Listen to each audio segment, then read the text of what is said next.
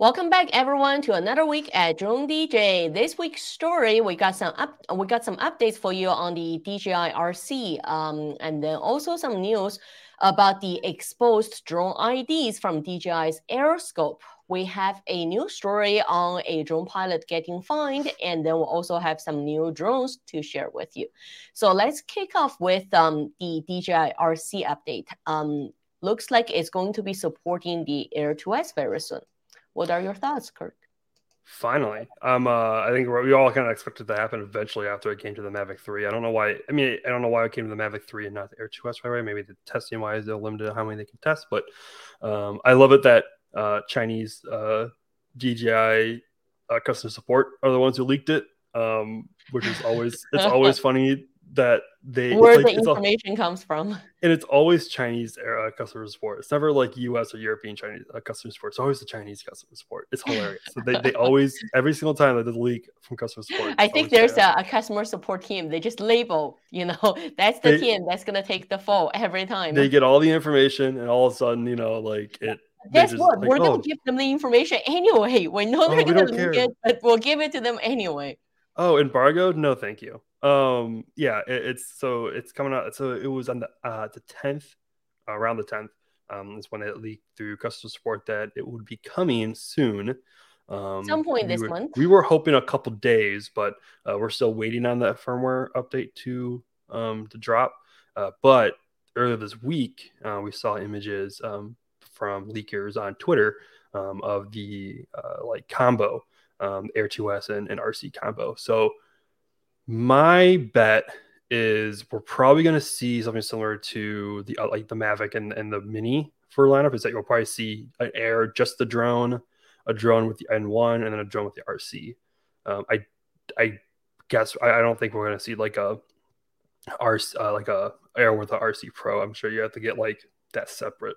Right, and which uh, doesn't really make a lot of sense to me. I, for someone who's getting a new Air 2S, they're probably yeah. going to have, you know, a Fly More kit with uh, the RC controller, right?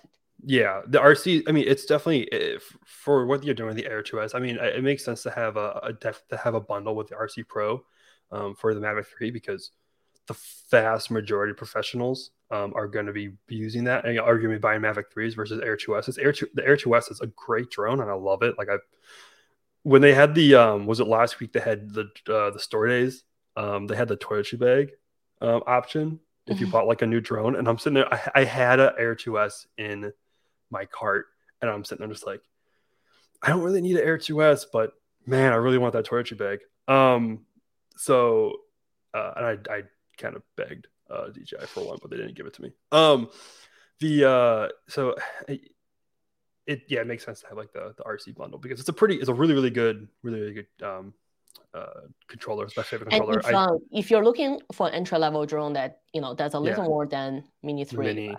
Um, yeah, and you don't want the N1 controller. You don't want yeah to, the you know, put the N1 controller with the N1 is, controller. Then this is the option to go.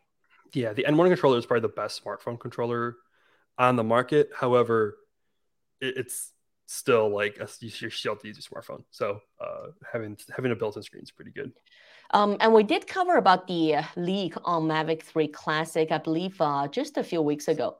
Um, mm-hmm. We're still waiting to see, you know, when that is coming. And the, the rumor is still at some point in November, right? So mm-hmm. pricing is definitely going to be lower than the current Mavic 3. Um, but I'm still yeah. waiting to see what the combo, like what the whole combo actually comes out as. I wrote an article of, um, when they announced the Mavic 3 Classic, and I told them it was a terrible idea to just come out the Air 3. Um, but uh, and I think my my bet was it would probably be in the thirteen to fourteen hundred dollar range. Um, that's kind of the the area that they're missing when it comes for drones, um, because you have the Air and you have the Mini at that similar price point, around the thousand dollars. So that I, I would bet it would be around like the the thirteen to fifteen hundred dollar range. And if you haven't been following, this is DJI's new building in China. Yes, so this, I, this, has been, this has been a pretty big year for DJI. I want I want to get a tour, even though I, I it looks super cool. I know I know they would never do. I, I love how in the they leaked the Inspire three in their image that they showed one of those drone images. They actually had Inspire threes like kind of just sitting around in one of the windows that people found. Um, from it. So like I would love I would love to get to where so. So I mean, considering this, there's definitely you know I, am hoping to see some um uh, some new directions uh from DJI towards end of the year. Now that they're settling on on the new move, mm-hmm. right? That's been you know delaying some some of their even production speed for a little bit over the summer. Yeah. So I'm hoping. Yeah, I was wondering. If... You know, newly not necessarily new leadership, but you know maybe some new strategies on just exactly what they're trying to do.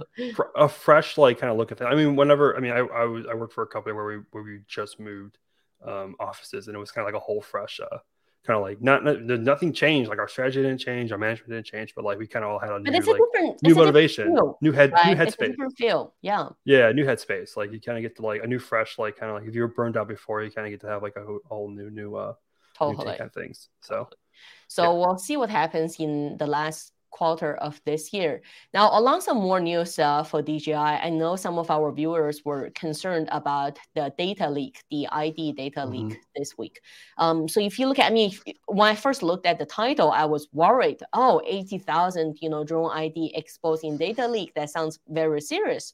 But if you actually read through the story, this came from the DJI Aeroscope um, and the data wasn't owned by DJI, right? So if you read mm-hmm. uh, the official response from DJI down here, um, as the story knows, this data was not held by DJI, and um, they don't know who generated it. Uh, so report further says the data set include does not include any personal identifiable information.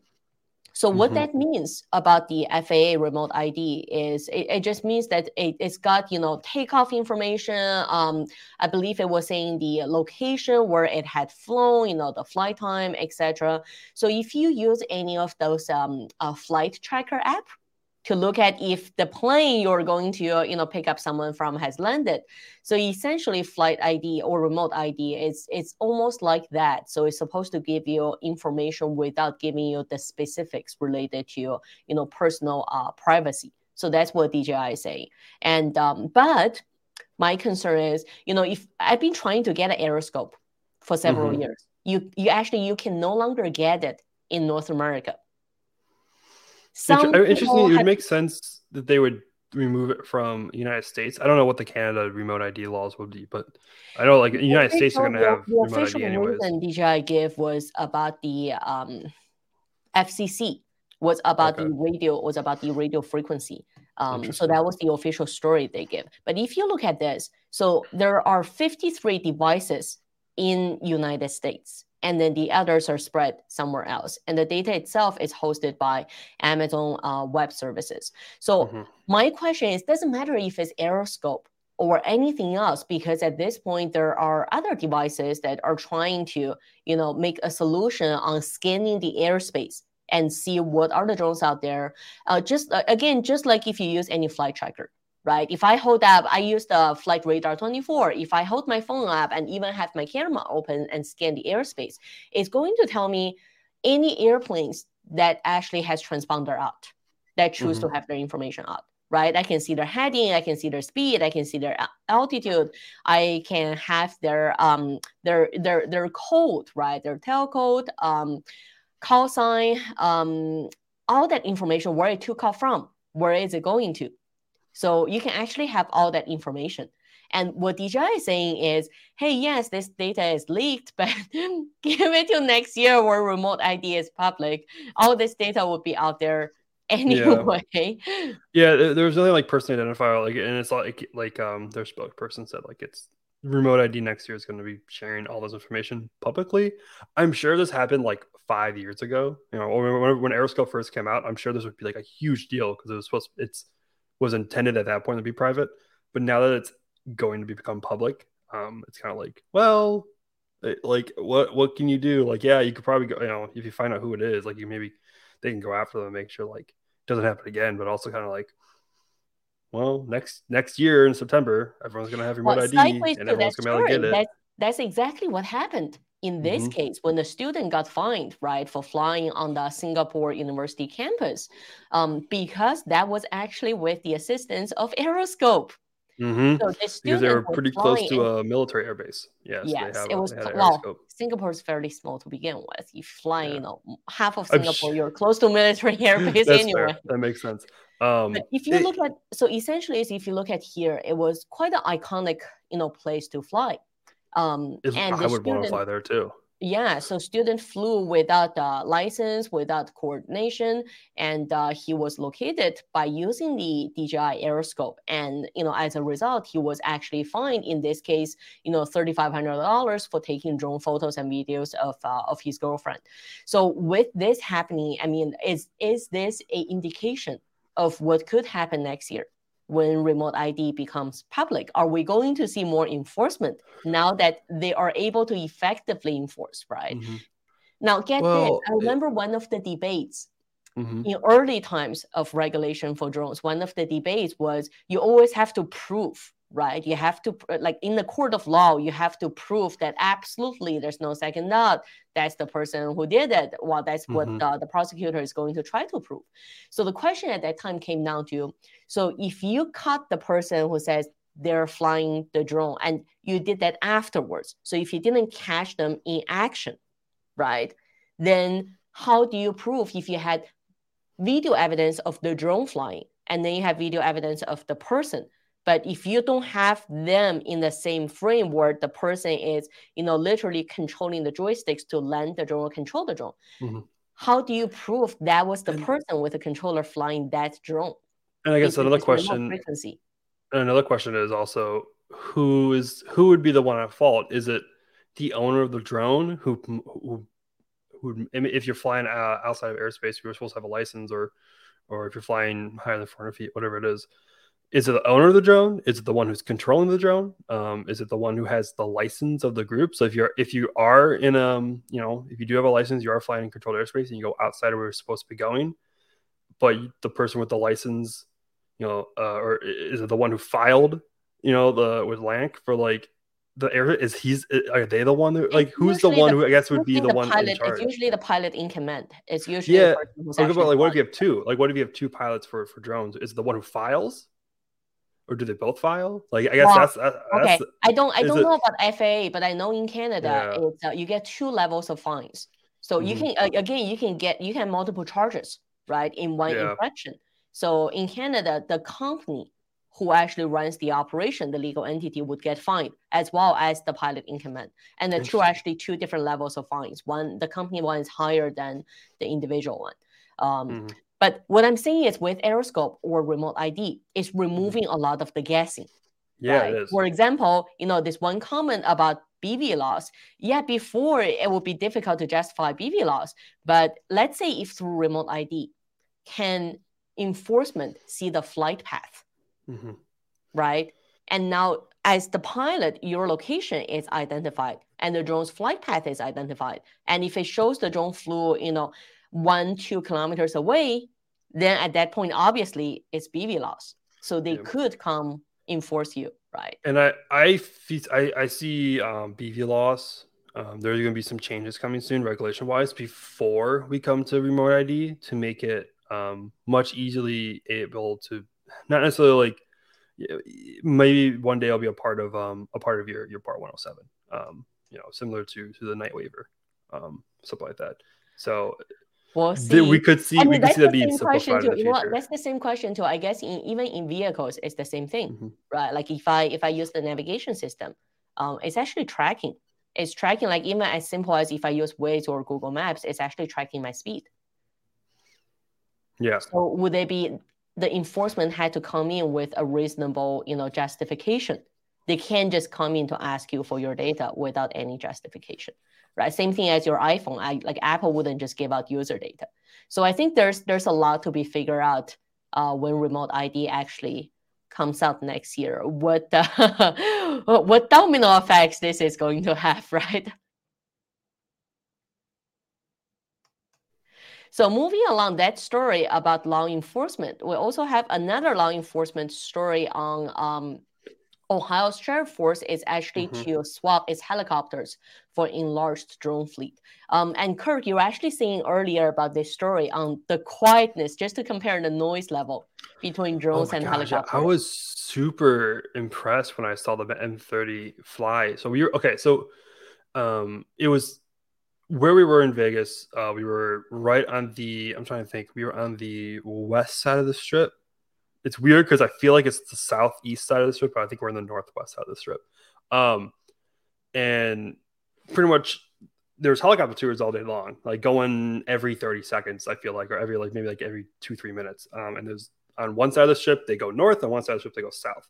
And so just continuously helicopters flying overhead. So you can they're they're pretty loud. And if you watch the video, you'll see one fly over.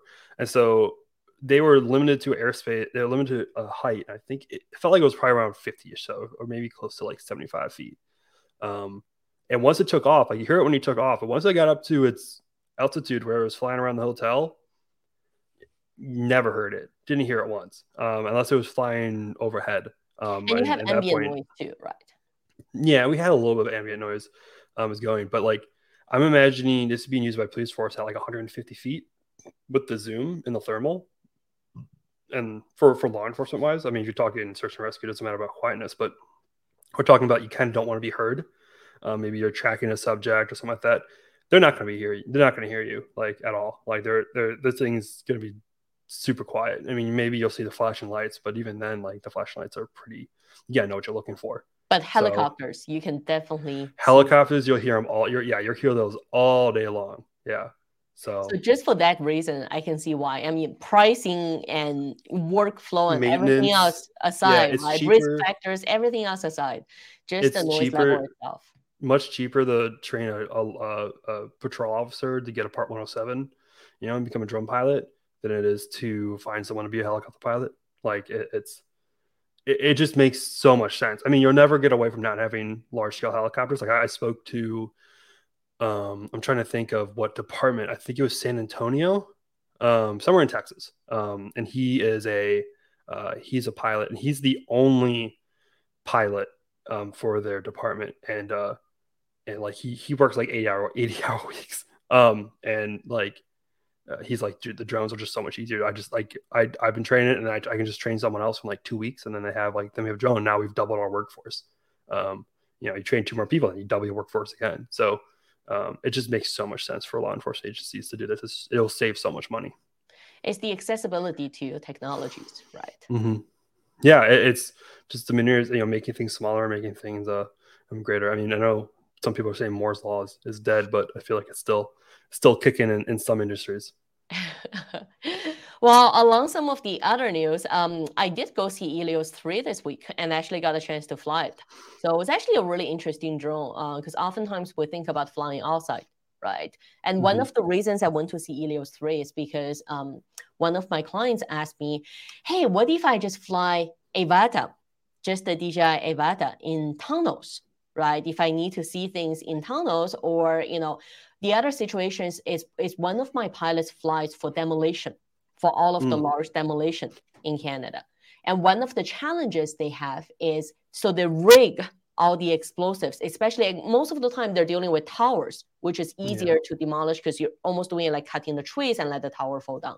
But when they're demolishing buildings, you know, remember in Lethal Weapon when they actually took down the building, so they had to mount all the charges all across the lower level, and sometimes even each each or multiple levels at different interval.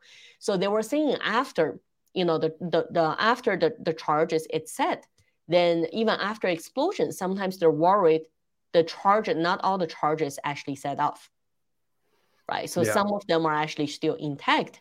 So they're saying, well, instead of obviously sending people to check, which is dangerous, um, they want to be able to fly drones to actually do an initial assessment. So that's where a lot of the like those type of scenarios, and same thing as mining, as any kind of tunnel pipeline inspection, is where a, a full inside drone really comes in handy. Um, and I went to see Elios 3 because I wanted to see, okay, you know, a fifty, sixty thousand dollar drone compared to Avata. what more does it do? is it is about the size of Avata? No, no, it's, it's bigger. Much, it's much. Okay, it's much I was I couldn't tell by the by the size of this. I'm like one of this is well pick this thing is. Because so what was interesting to me is the drone actually has lidar. Because one of the things, anytime you fly inside, most of the I would say 99% of the time you're in the GPS denied environment, right? Mm-hmm. You don't have, especially if you're in tunnels, you're not going to have you know GPS signal, and it's even challenging for you to get the signal between your controller to the drone if you have concrete and, and metal pieces in between.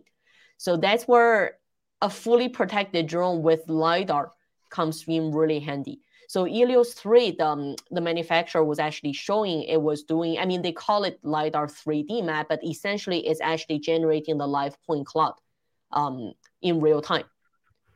So you can actually know, you know, based on laser beams, what's the environment around you. So you're not relying on GPS, you're not relying on visual. Um, there are definitely interesting things you can you can achieve with this. I thought it was actually it was really impressive um, in terms of being in confined space, right? Yeah. No, it's super interesting to see like uh, these drones because they make a lot of sense for um for that kind of thing. And I kind of like, I just, I kind of want to just fly it at full speed at like I, every time I see someone, they do have a US division. I'm sure they do demos. I just want to fly. I just, I don't want, I don't need a full demo. I just want to get one flying on my wall and then hand it back. I'm like, cool. That's all I wanted to do. the intrusive thought was was finished, and now now I'm now I'm complete. Okay, the other one, the other product we came across this week is the Tundra drone. Um, and one of my pilots actually found it because they wanted to do light painting, right? So I'm not sure if anyone has oh. seen those uh, ah. light painting, you know, photography. That's um, cool. So they were using a drone to fly a light from the air while they're using ground cameras, right, with long mm-hmm. exposure to um, to do the line painting photography, which looks really cool. So that's when my team found uh, this product and uh, asked me to get in touch with them. Uh, it works for Mavic 2 or 3, which I thought was really good for us because we still have several Mavic 2s. And if I'm just using the drone to fly a light, I'm not using the drone to film, right? This is almost like you're, you're flying tripod essentially with the light. So we were yeah. thinking, oh, it would actually be good because we don't fly our Mavic too much nowadays. So yeah. will, how do I still use it and make use of it? Right. So getting the light and putting a Mavic 2 seems like a, a good way to go. Um, that way, you know, you're you're utilizing the drones that you don't use its camera functions much anymore, but you can use it as a as a tripod for your flying light right? So I thought that was interesting. And you know, if you're like us, if you have a Mavic 2 sitting around um, because you got the new Mavic 3 and Mini 3 like us, then maybe look into it. It is pretty bright. And if you look at um, there's a comparison right here, you know, the before and after. Um, definitely, besides just light painting for public safety, right? Or if you are, let's say, you know, the other scenario we're trying to set up after we get a demo unit is have Mavic 3 to fly and then have this to light right at mm. the hmm. same time that would be cool too um, and i remember earlier days um, from filming there was one project where we had to use the um, alta 8 to carry a pretty big you know light almost like hmi a pretty big film light and there was a music video where they wanted the drone to carry the light to follow um, the artist throughout mm. the hmm. music video right? While they're using the ground camera to film, uh, almost creating a spotlight. So just different uh, concepts and, and different creative ideas you can achieve with that for sure. Yeah, a friend who's in the uh, drone painting, and he he he uh, or light painting. He actually uses a drone for stuff, and he's done some really cool things with rocket launches down in Florida with them. And I'm sure he actually would be interested in something like this. Yeah, we'll share more with you once uh, I get our hands on the demo unit. Yeah, that'd be awesome. So that's all the news we've got for you this week. Thanks for joining us, and we'll see you back here next Friday.